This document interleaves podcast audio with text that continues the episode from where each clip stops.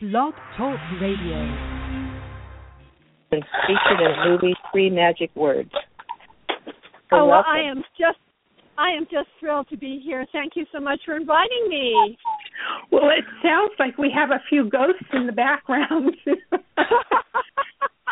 throwing papers around and stuff. Oh my goodness. Well, it's so so exciting to have you with us. Let me tell you. Um it's it's like um awakening our third eye. I mean, how much more excited can it be in life than to awaken uh, our third eye? Well, yes, I mean the third eye is essential to spiritual development and spiritual awakening. So, yes, it is a very thrilling to talk about this subject because it really is the key to developing supersensory perception, to developing our intuition, to receiving divine messages from the still small voice within, and many, many other benefits come from awakening your third eye.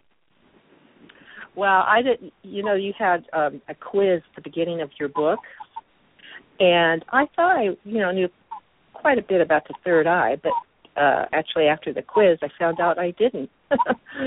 so your book, so your book has so much information that uh, uh, normal people have not even um, known it was available. So this is such a great resource. So maybe people need to know what is the third eye and where is it located? Right, right. Okay, so uh, we have this gross physical body that we dwell in, but we also have a subtle body. And the subtle body is sometimes called the energy field or the aura. And within the aura or energy field, we have conduits of life force energy that are flowing through specific pathways. And these pathways in Chinese medicine are called meridians, and in Ayurvedic medicine or in India they call them nadi, N A D I. So our subtle energy, our life force energy, that which is keeping us alive, is flowing through our subtle body. Now these conduits of energy they they intersect each other and and they create plexuses of energy. So these hubs or plexuses of energy is where many of these nadis uh, interconnect, and those are called chakra. Chakra is a Sanskrit word that means wheel, and so these wheels of energy or plexuses of energy, that's concentrated life force energy. And that is what is keeping your body going. It is what is keeping your heartbeat and your breath going and everything going. is, it's what creates heat. It's what creates motion in the body. It is said in the ancient scriptures of India that when prana, or life force energy, is called prana. In India, it's called chi in China and ki in Japan. And it is said in the ancient scriptures that when prana is in the body, that is defined as life. And when prana leaves the body, that is what is defined as death. So these concentrated hubs of pranic energy, there are seven major ones, and they're called chakra, seven major chakra. And one of those major energy hubs is called the Agya chakra, which means command center, and that is your third eye. That's your third eye.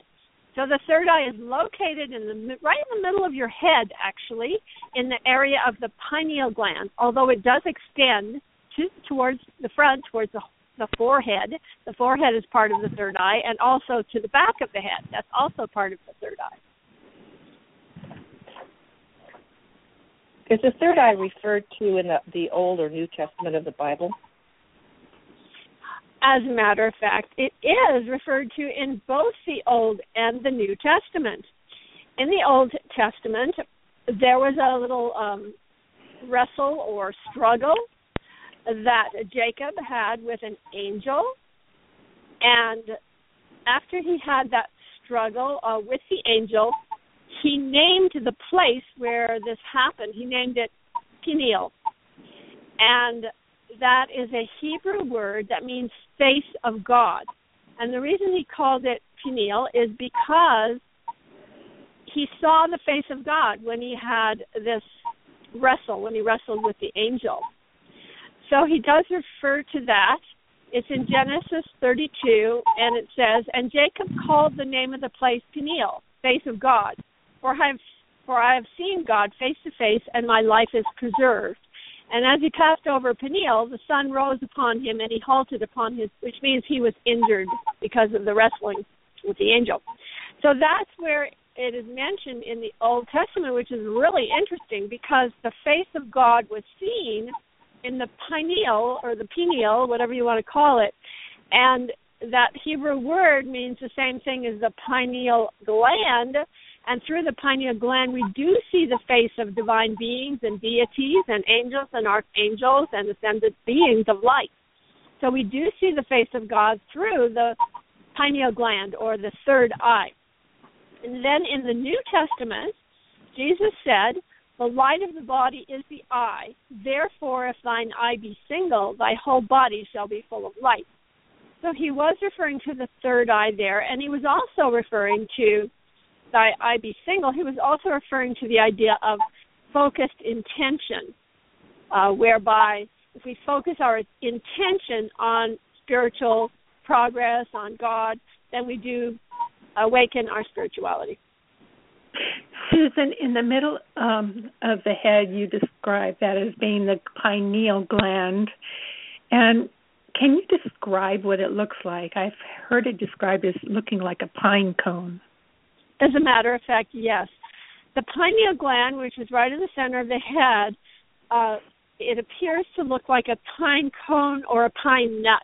Some people say it's the pine nut, other people say it's the pine cone. And as a result of, of that, because of the fact that it looks like a pine cone, there are many sacred structures throughout the world that are pine cone shaped. For example, in the uh, in, in Cambodia, in the largest religious monument of the world, which is Angkor Angkor Wat, I'm probably saying that completely wrong, Angkor Wat, which is in Cambodia, it has colossal pine cone shaped domes and the pine cones are found uh, adorning the head of Lord Buddha, uh, which represents also the crown chakra, but it sort of looks like a pine cone or a beehive.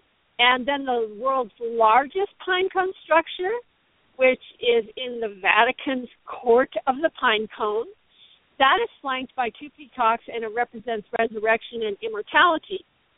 And also, strangely enough, the staff that the Pope holds and that he walks with, the staff, has a pine cone on the top.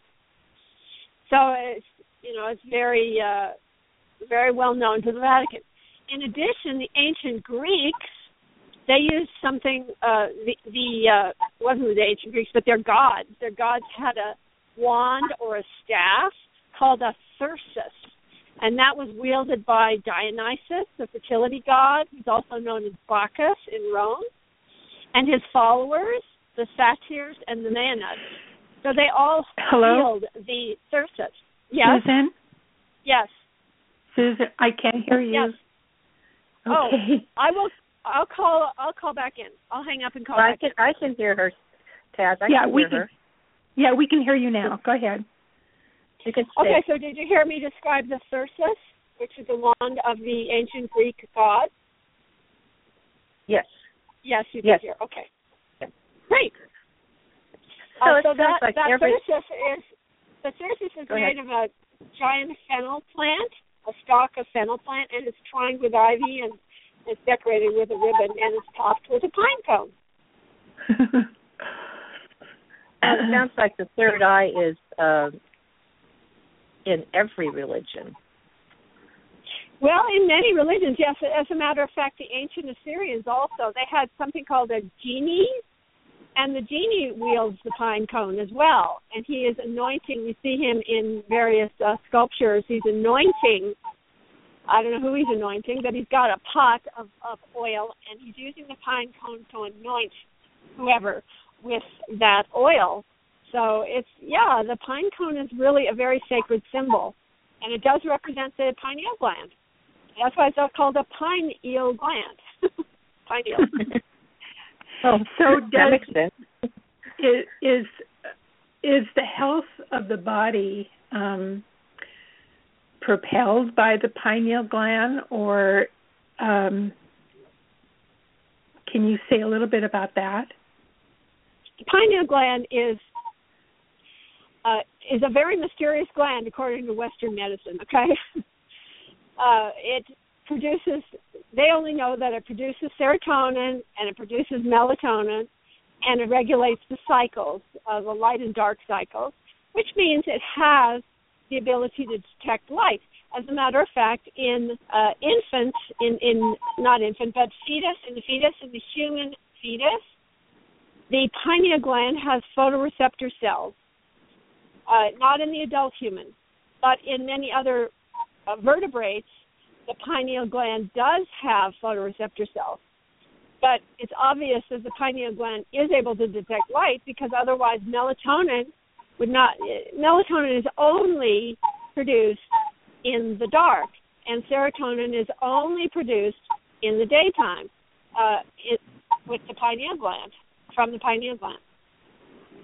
Well, that must now, affect okay, so what you're asking is, uh, yes, the Agya chakra, uh, that chakra is called the command center because it commands all the other chakras. And as a matter of fact, the glands that are in the head, like the pineal, pituitary, hypothalamus, thalamus, they do command the entire endocrine system, which is the system that's running your body. So, yes, it is a command center. Wow. Is there a way So- that we can keep the command center healthy?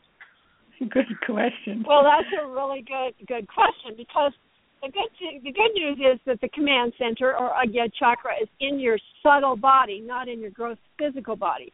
If we were completely dependent upon the pineal gland, then we would be in trouble because the pineal gland throughout life calcifies.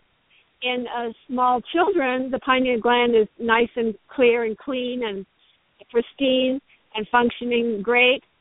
But then as we age, uh, the pineal gland calcifies due to many toxins in our environment, including the fluoride that's in our water and GMO foods and other poisons in our atmosphere.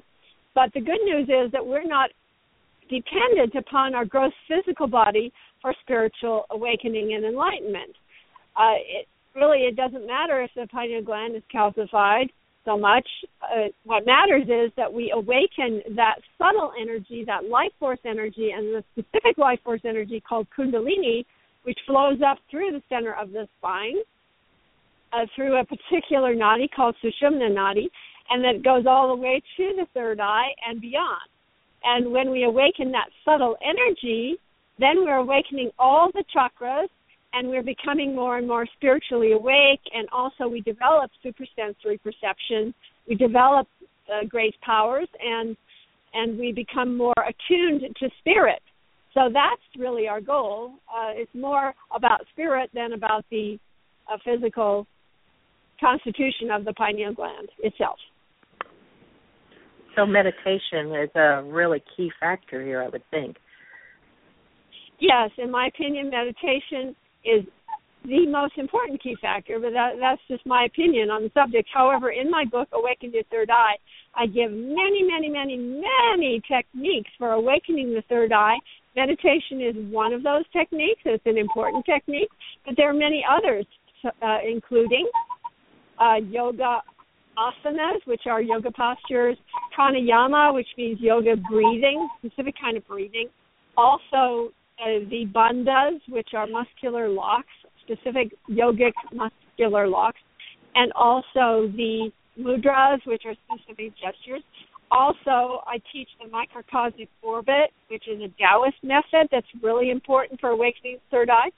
And also, I teach Tratika meditation, which is about uh, gazing, gazing at a candle, gazing at the sky, at, at the moon, at the horizon, mirror gazing, gazing into your own reflection in a mirror, uh, gazing at the face of a divine being through a photo. Uh, many different ways to use Tratika meditation. That's mostly defined as candle gazing, but there's many different methods in Tratika. So these are just some of the techniques that I teach in the book. I teach a lot more than that, actually. There's a lot in this book, Awaken Your Third Eye, for helping you to actually develop your third eye. So anyone can open his or third, uh, his or her third eye. Then is that correct? Yes, and as a matter of fact, everyone who's listening on this call already has the third eye awakened to some degree. Because uh, people listening, I'm sure that if you, when you first meet somebody, you immediately can sense something about that person. You might feel that person is uh, seems to be closed off or angry, or that person seems to be really open-hearted. The person seems to be really happy, or that person seems defensive or cold, or uh, perhaps a person is really sad. You can just sense the emotions around a person. Or when you walk into an environment or into a building, you can immediately sense the vibrations. If you go into a nursing home or a prison or a bar or a police station or a, a hospital, you're going to notice a certain vibration in there, and it just feels dense. It feels like you don't want to stay there. It's a, it's dense. And then you go to another place, like a spiritual place, maybe outside in nature, walking along a beautiful stream, looking at a beautiful mountain, or in a beautiful uh, sacred space, a vortex, spiritual vortex, or perhaps a, a religious place, you're going to sense a really lifting high vibration. So that tells me that you have this this clairsentience already developed to some degree, which means your third eye is already open to some degree. Hmm. So, our third eye is it hooked up to our intuition? Uh, I'm sorry, is it what to our intuition? Is it hooked what up to our intuition? Oh, absolutely. Yes. The third eye is the center of your intuition. It is the place or the center in your subtle body where intuition resides. So when you are receiving messages from the still small voice of God or from your higher self or from a divine being, you are receiving that in the third eye area. So, yes, it's very much hooked up with intuition. I know some, sometimes, sometimes when um, I'm doing meditations or working on uh, that my intuition, I can feel my head expand. I mean, that's like a pressure mm-hmm. around my head. Is that the third eye expanding? It could be, or it could be what I call a spiritual signal, a special signal that's sent to you by a specific divine being who wants to say, Hi, I'm here, and showing you its identity badge. So we get these identity badges from divine beings. They tell us that they're here by giving us specific signals, and those signals are received in one of six ways seeing, hearing, tasting, smelling, feeling, or getting a body movement. So if you're often getting that experience that you just described, it's probably one of your signals. So when you get that signal, ask for the name. Ask for say, "Oh, hi, I'm getting this experience of the expansion in my head. Uh, what is your name? Can you please give me your name?" And then ask them, "Do you come in the name of God?" You know, and what is your name? And if this is your signal, see, it's stronger to me now. So then you'll be able to identify certain divine beings and know who they are and what signal they're giving you because each divine being that you contact will give you a different specific signal that you can recognize. What about uh, high pitched noises in the ear? Mm-hmm. Most likely that's tinnitus, but it's possible that it is a also a signal from a divine being. But in most cases, it's not. In most cases, it's the uh, hearing a problem in the ear. Now, How can Dr. you tell the difference? I'm sorry. Oh, go ahead. How can you tell whether or not intuition is real? That's a really great question that you're asking, and it takes three and a half hours for me to answer that question. Therefore, I, unfortunately, I won't be able to do that in this little interview. But I will tell you that in my book, Awaken Your Third Eye, I have an entire chapter that answers that question. And uh, the name of the chapter is uh, Navigating the Inner Realms Safely. So, because because of the fact that there's four different places that you might be getting your messages from, namely the spiritual world, the mental world, the astral world, or the environmental world, because there are these four places that you might receive your messages from, it's very important that you learn how to receive your messages only from the spiritual world because that is safe and that is true, and you're going to get genuine divine messages from uh, the spiritual world. Whereas if you are not mindful and if you might tap into these other realms, such as your own mind, your wishful thinking, an entity from the astral world. There's a lot of different places that you might get messages from, or sort of the uh, also the beliefs of humanity, you know, that are floating around. So all of these are not from the spiritual world. So it's important that we learn how to tell the difference between that true divine voice and other voices in our mind. And I have an entire 10 test system for that, which is in the book Awaken Your Third Eye, and it's called Navigating the Inner Realm Safely. So we can ask specifically that that we go and and accept messages from one area. Is that correct? Yes, you certainly can.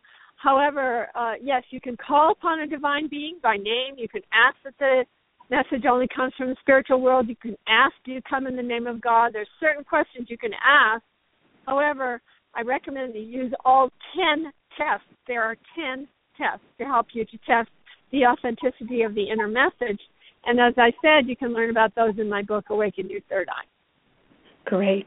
Now, Dr. Susan, I um, sometimes when I close my eyes to when I go to bed at night and I close my eyes just before I go to sleep, all these faces start coming in. Are those deities? Okay, so how do you feel when you see the faces? Do they are they giving you an energizing experience? Are you feeling lifted? Are you feeling more elated or is it kind of scary and creepy? No, no, it makes me feel good. I just see them coming okay. in and yeah. And Wonderful. Every one, and every once in a while uh there will be Jesus that floats through. Very good. And very good. But there's a lot so, of there's a lot of deities that I don't know who they are. So Okay, so all right, so this is my uh, advice for that. So the entire premise of everything I teach is one thing, and that is ask and it shall be given unto you. So when you get the signal, by the way, those those pictures you're seeing in your head or in your third eye or in your inner mind, uh, your mind's eye, whatever you want to call that, when you see those pictures, you see the picture of a deity or or an unknown being, uh, ask for the name. You know, ask and it shall be given unto you. So when you get a signal, ask for the name. When you get a name, ask for the signal. When you get the name and the signal, ask for the message or ask a question so that you will get the message. Ask oh, and, it, and it is given unto you. It's all done by asking. Thank you. Now, yeah. uh, is the eye the eye of Horus? Does that have anything to do with the third eye? As a matter of fact, it does. The eye of Horus is a representation of the third eye, and that is a symbol from ancient Egypt. Uh, what happened was Osiris, who's the god of the sky, he uh, he died, and uh, his son Horus and his brother Seth, uh, the brother of Osiris, Seth, who is Horus's uncle, uh, they had a fight. Seth and Horus had a fight, and during the fight, the eye of Horus, the left eye of Horus, was torn to pieces, and Seth lost his testicles in the battle. Okay, so then the uh, magic, god of magic, Thoth, or Thoth, or however you pronounce that, he came along and he restored the eye and made it whole again. Then Horus gave this whole eye to his father Osiris, and Osiris ate it, and as a result of that, Osiris became the king of the underworld. So the Eye of Horus represents wholeness, completeness, oneness, you know, restoration to perfection, and so on. And it does represent the third eye because the third eye represents all these things also. There's there's a lot of um, stories about the third eye. It sounds like. Oh yeah.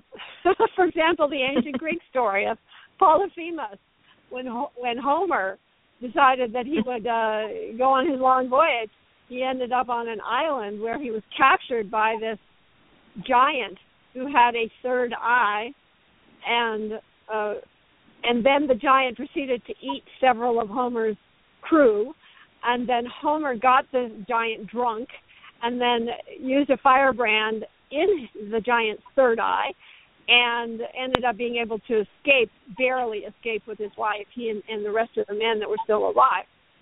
So I believe that this story is an allegory about the third eye and what can happen if you misuse your spiritual powers.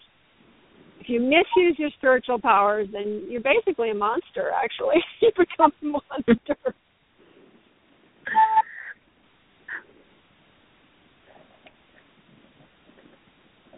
What is um, the dog star, and how is that related to the third eye? Oh, the dog star, yeah. Uh, the dog star is Sirius, and Sirius is the most sacred symbol according to Masonic Lodge, the Masons, and it represents um, represents the third eye. So uh, Sirius is more than 20 times brighter than our sun. It is known as the dog star. It is the brightest star in the sky. Uh, that's excluding planets, obviously, the brightest star in the sky, right? And in ancient civilizations, Sirius was uh, really important to astronomy and mythology and the occult. And it is said to be the sun behind the sun and the true source of the sun's potency. It was considered the light that keeps the spiritual realm alive, and is, they call it the true light shining in the east, spiritual light. It is associated with the pineal gland. It is a source of spiritual light in the body. It is the eye of wisdom, and it is, by the way, supposed to be the habitation of the ascended beings of light, of ascended masters and beings of light. Well, Dr. Susan, you have had such an incredible path. Can you kind of step back and I mean, did this path begin for you when you were younger or is it something that came to you when you were in your 20s or so? Well, I was about 18 years old. I was a hippie. It was the 60s. I was living in the San Francisco Bay Area and probably your listeners don't realize this, but those of us who were hippies, who were flower children, that's what I was, we were really, really serious about developing our spirituality. We were really uh, trying, seeking knowledge about Eastern wisdom. So I was reading the Buddhist scriptures. I was reading Autobiography of a Yogi by Paramahansa Yogananda. I was reading the Tibetan Book of the Dead. I was reading Alan Watts' books, The Way of Zen, and other books, and I noticed that in Alan Watts' books, he said that in order to develop spiritually, you have to find a meditation guide. Well, in 1966 in Berkeley, California, you didn't go to the yellow pages and look up meditation guide or anything remotely similar to that uh, today we have yoga, you know, studios on every corner. We have martial arts everywhere. You know, we have everything. We have esoteric information proliferating all over the internet. It's a whole other world now. But okay, so meditation guide did not exist. So I asked my roommate, "How do I find this meditation guide?" And he said, "Well, have you ever tried to meditate on your own?" And I said, "Well, no, uh, but I'll give it a shot." So I lay down on my bed. I did not even know that you're supposed to sit up when you meditate. So I lay on my bed and I sort of prayed for or asked for a meditation. I had no clue what I was doing, absolutely no clue. But I um, immediately I was propelled into this ecstatic state. I felt a cord or rush of energy rushing from the tips of my toes all the way to the top of my head. I felt that I was plugged into an electric socket, but in a very ecstatic way. And and so this this energy was just rushing up through my body. And I figured, well, I guess this is meditation. You know, little did I know that I had just not only had my first meditation experience, but also my Kundalini awakening all at the same time. So it was a very powerful experience. And not long after that, a friend took me to the meditation center, the Transcendental Meditation Center, where I saw the picture of the guru on the wall, Maharishi Mahesh Yogi. And uh, soon after that, found myself in India on the banks of the Ganges River studying with him. I remained in his ashram for 22 years, and I was on his personal staff for seven of those years. wow, wow. what an experience! It was, yeah. What was that like being in the ashram for so long? It was a combination of heaven and hell. It was heaven when I had the incredible spiritual experiences and uh when the guru was uh was shall we say uh he was radiating spiritual energy and I was being hit with that spiritual energy, shall we say. I don't know how else to describe that. Uh, some people call that Shaktipat. He does not call it that. He never called it that. So that was heaven, and then the hell part was when he was reducing your ego to a uh, the size of a mite, which he did on a regular basis. It's all part of the process of traditional ashram life with an Indian guru. Their their purpose, their plan is for you to become spiritually awakened. In order for you to become spiritually awakened, the false ego or the false beliefs about yourself have to be they have to go basically. They have to be cleansed, shall we say. So that's not the fun part. but were there times that you wanted to get up and leave? never. Absolutely never. never. No. Uh, Dr. Susan, but it was, you know, but I have to say, but I have to say, it was very intense. It was an intense emotional experience, extremely intense. Every day was extremely intense.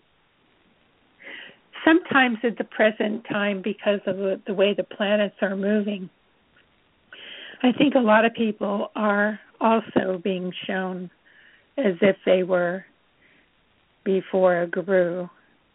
When yes. some of the the powerful knockdown um, situations arrive right now. I'm I'm seeing that in many people, and yes. I, I I you know you might describe it as hell, but I think what happens is uh, it's like a light shines in those areas, and you get to see a part of you that you've not been able to see before, and it's really an aha moment and it really is a blessing.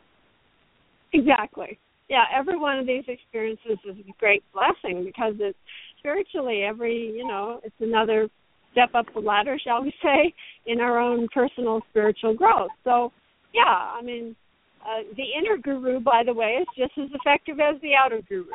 And the yeah. inner guru is your own higher self and God within you, and and that will show you the way uh, when you connect with spirit, when you connect with your own divine intuition, that still small voice within you, then the inner guru comes into play, and you are being guided by that inner guru, if if you're willing. If you're willing to be guided by that inner guru and to follow the advice that the inner guru gives you, to follow the pathway that the inner guru is showing you, then you're going to uh, make leaps and bounds in your spiritual progress.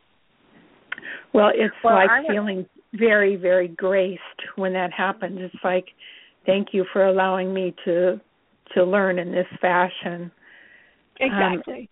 Um, instead of being knocked down, dragged, you know, and dragged. so it's well, really kind of a. Let's everybody know because sometimes we forget get to mention our guest names throughout our uh, interviews. So uh, our guest is Dr. Susan Shumsky, S H U M S K Y, and her uh, website is www.divinerevelation.org. And her newest book is Awaken Your Third Eye How Accessing Your Sixth Sense Can Help You Find Knowledge, Illumination, and Intuition. So I just wanted to let people know. Paula, you Thank know you. what? I, I noticed that um, also if you just put in drsusan.org. Um, it also goes over to Divine Revelation in case people don't remember that aspect of it. So it's drsusan.org, uh, which is kind of a short, short uh, shot over. That thought I thought I'd put that in, uh, Susan.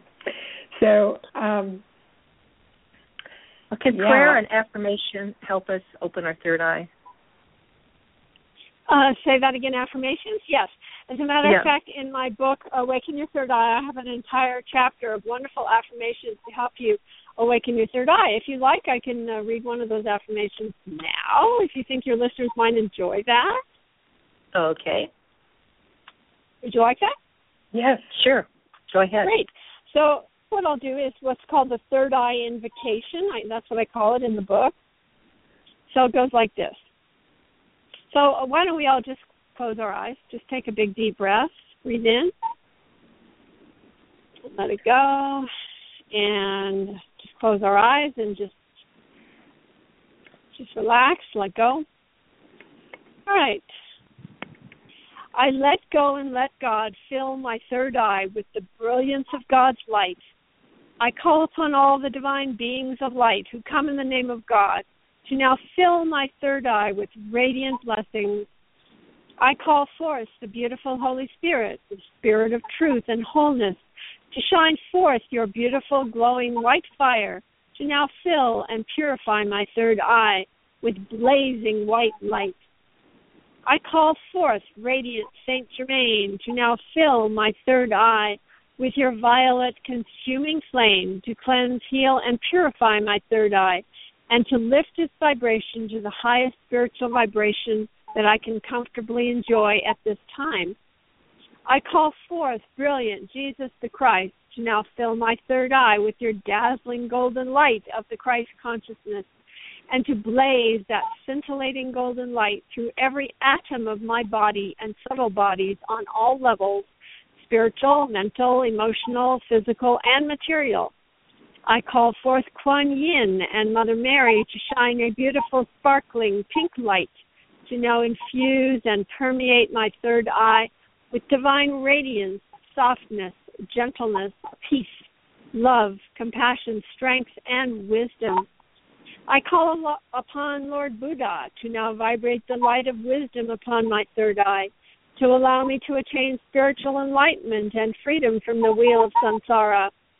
I invoke Mahamuni Babaji, the immortal sage, to now blaze forth with glory your resplendent clear light of enlightenment, to lift, heal, cleanse, and transform my third eye.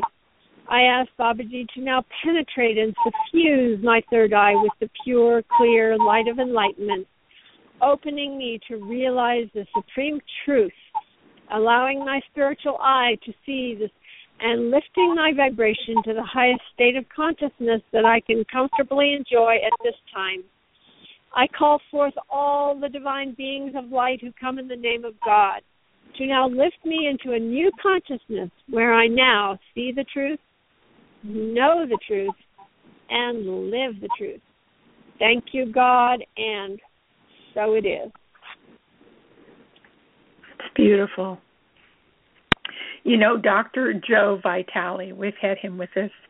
He's author of Zero Limits, and he describes uh, Dr. Susan's book in the following way. He said, Some books entertain while a few others awaken. It's rare to find one that does both. Susan Shumsky's Awaken Your Third Eye illuminates the field proven methods it reveals can help you open your third eye, the source of power, intuition, and wisdom, which can transform you from a spiritual caterpillar to an enlightened butterfly. I thought that was beautiful what he wrote for you. Yeah, it's, it's lovely. Yeah, he's great. I like Joe. Yeah. Now, uh, married women in India, I mean the Hindus, with the married women, they put the red dot in the third eye. Is there? Mm-hmm. Does this mean that women are have the wisdom?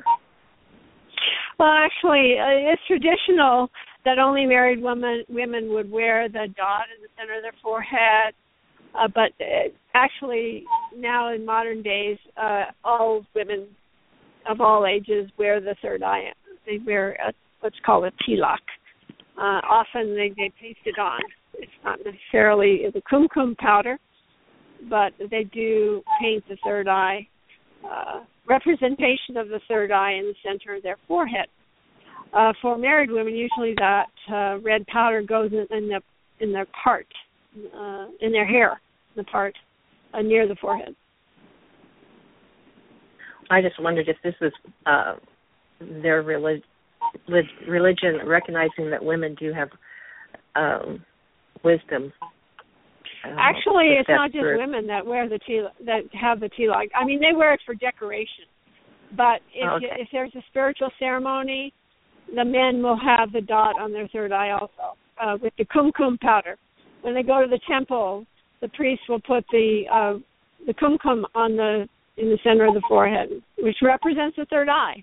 Definitely is a representation of the third eye. Yes.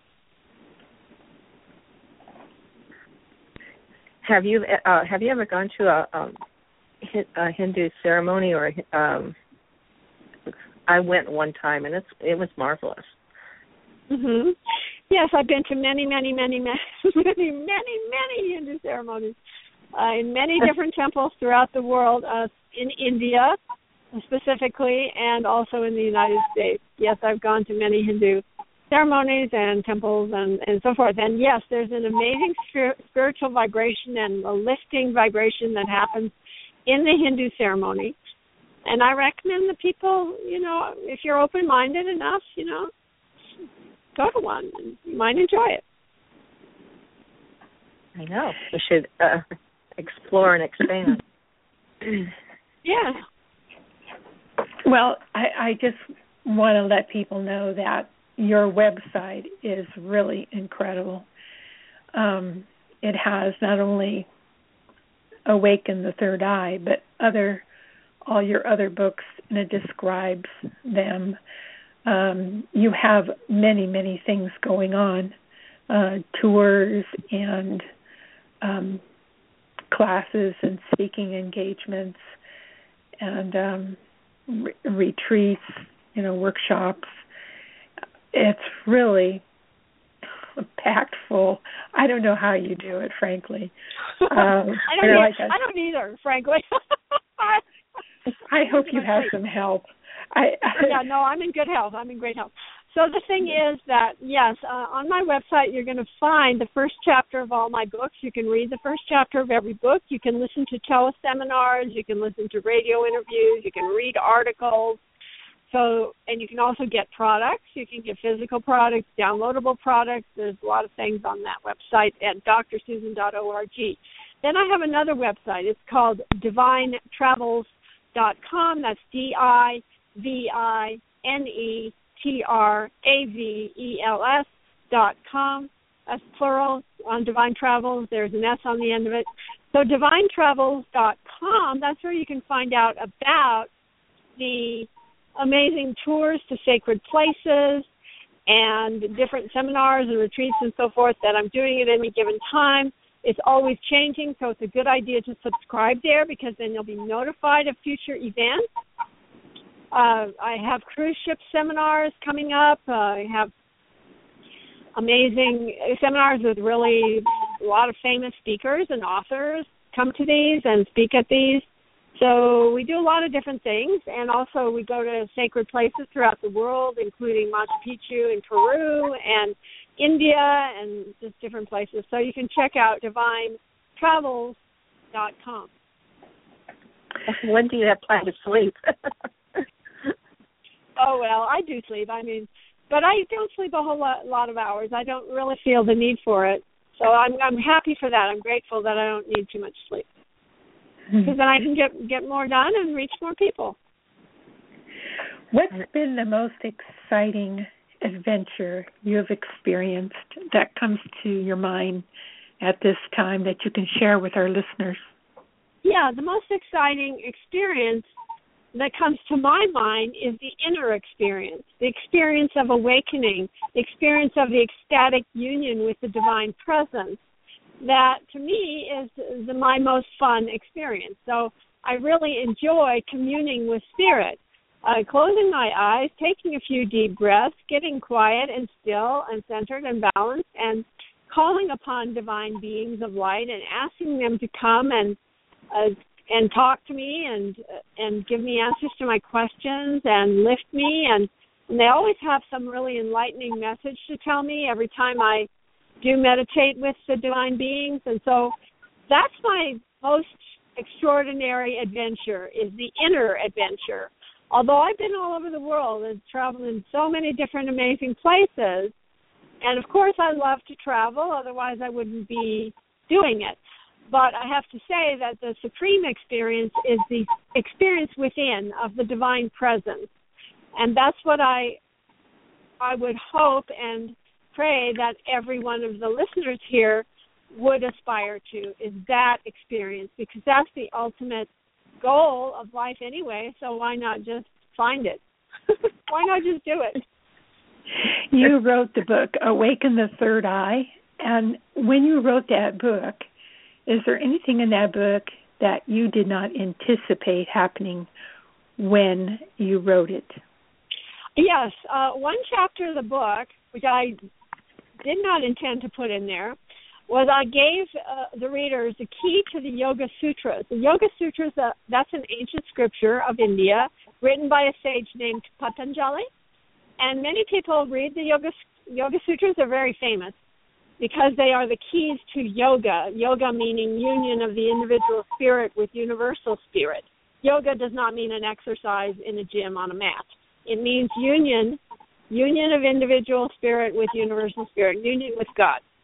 Okay, so the Yoga Sutras are about how you attain supernormal powers like um, walking on water, flying, disappearing, uh, clairvoyance, clairaudience, clairsentience, uh, disappearing, uh, becoming very large, very small, uh, being in two places at once. There's a lot of different what we call supernormal powers that are in that book, and it teaches a technique, a meditation technique for attaining these supernormal powers and ultimately for attaining freedom from this world of complete spiritual awakening and enlightenment but no one can figure out how it works because it's written in such a way that you can't understand understand it.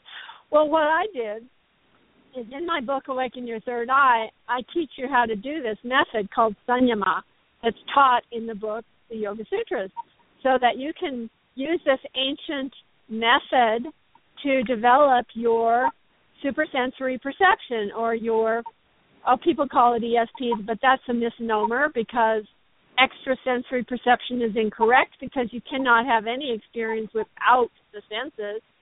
So uh, I call it uh, inner sensory perception or uh, supersensory perception or subtle sensory perception. That's what I call it.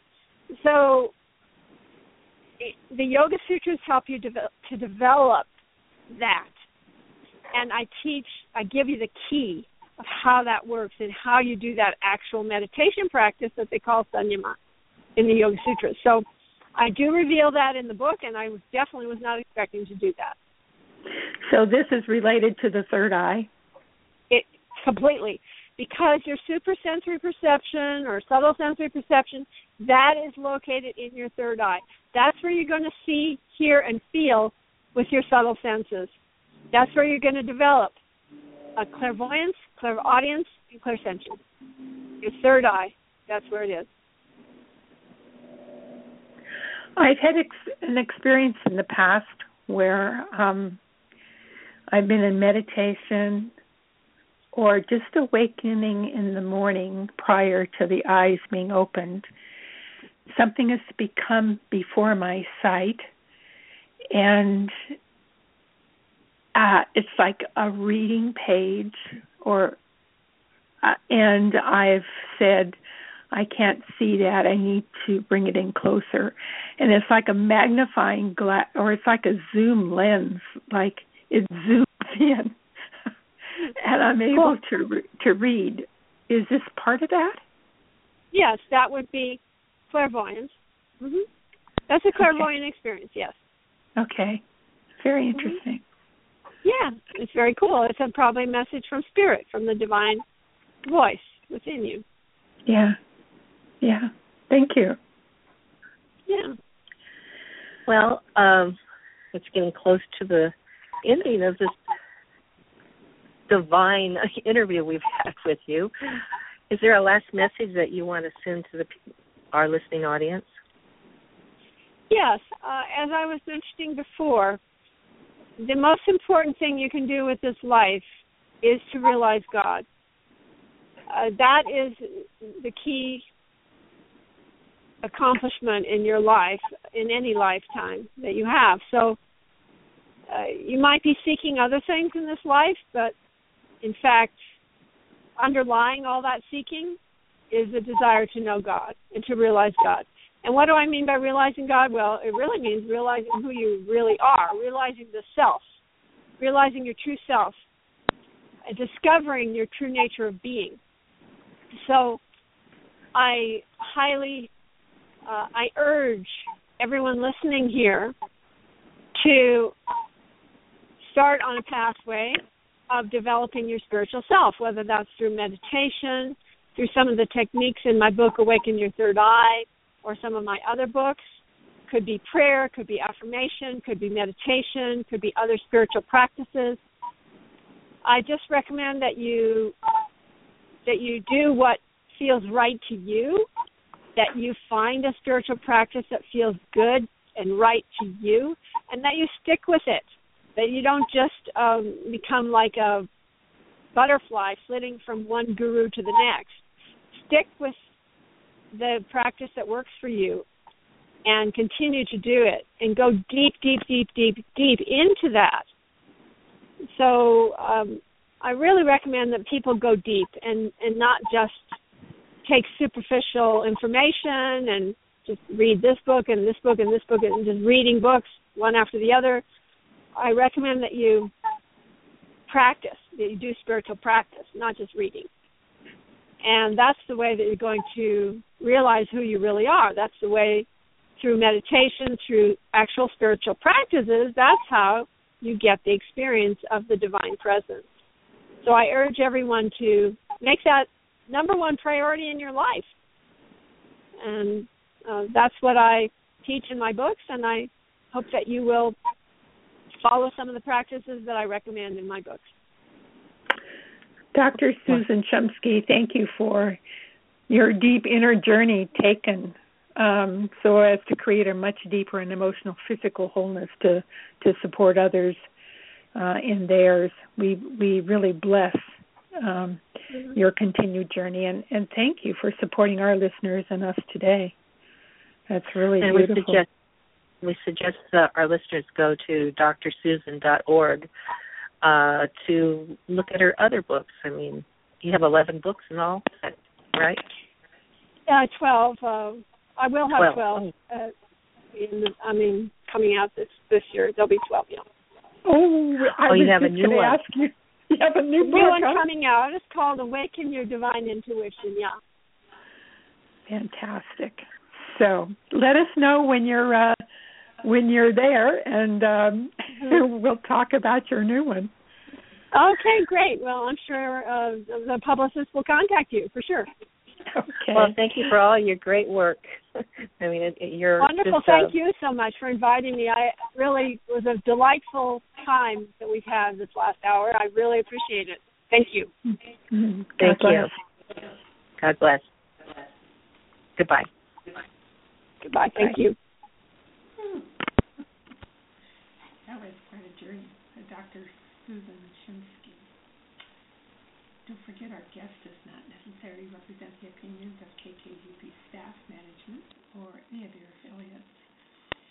And KKUP is, wow, it has really brought you such incredible ways of looking at life and great music. We're known as an eclectic commercial-free radio serving the South Bay through the Monterey, Monterey Bay area since 1972.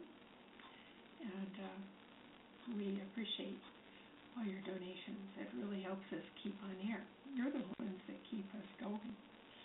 And uh, we love sharing and making your day really making your day.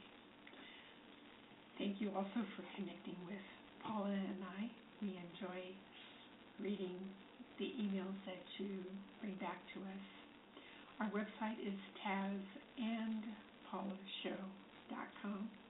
My first name is spelled T like Tom, A like apple, two Z's like zebra, and the word and is spelled out, so it's tazandpaulashow.com. And in a couple minutes, we are going to have um, African Jamal Davis with us, with Jazz Line, where he will really flood the next hour or two with music that is going to make you want to dance, or just lay back and relax and enjoy. And in the meantime, I'm going to pop in a little bit of music. Thank you for being with us. We appreciate you so. And next Thursday, we'll return with another great program.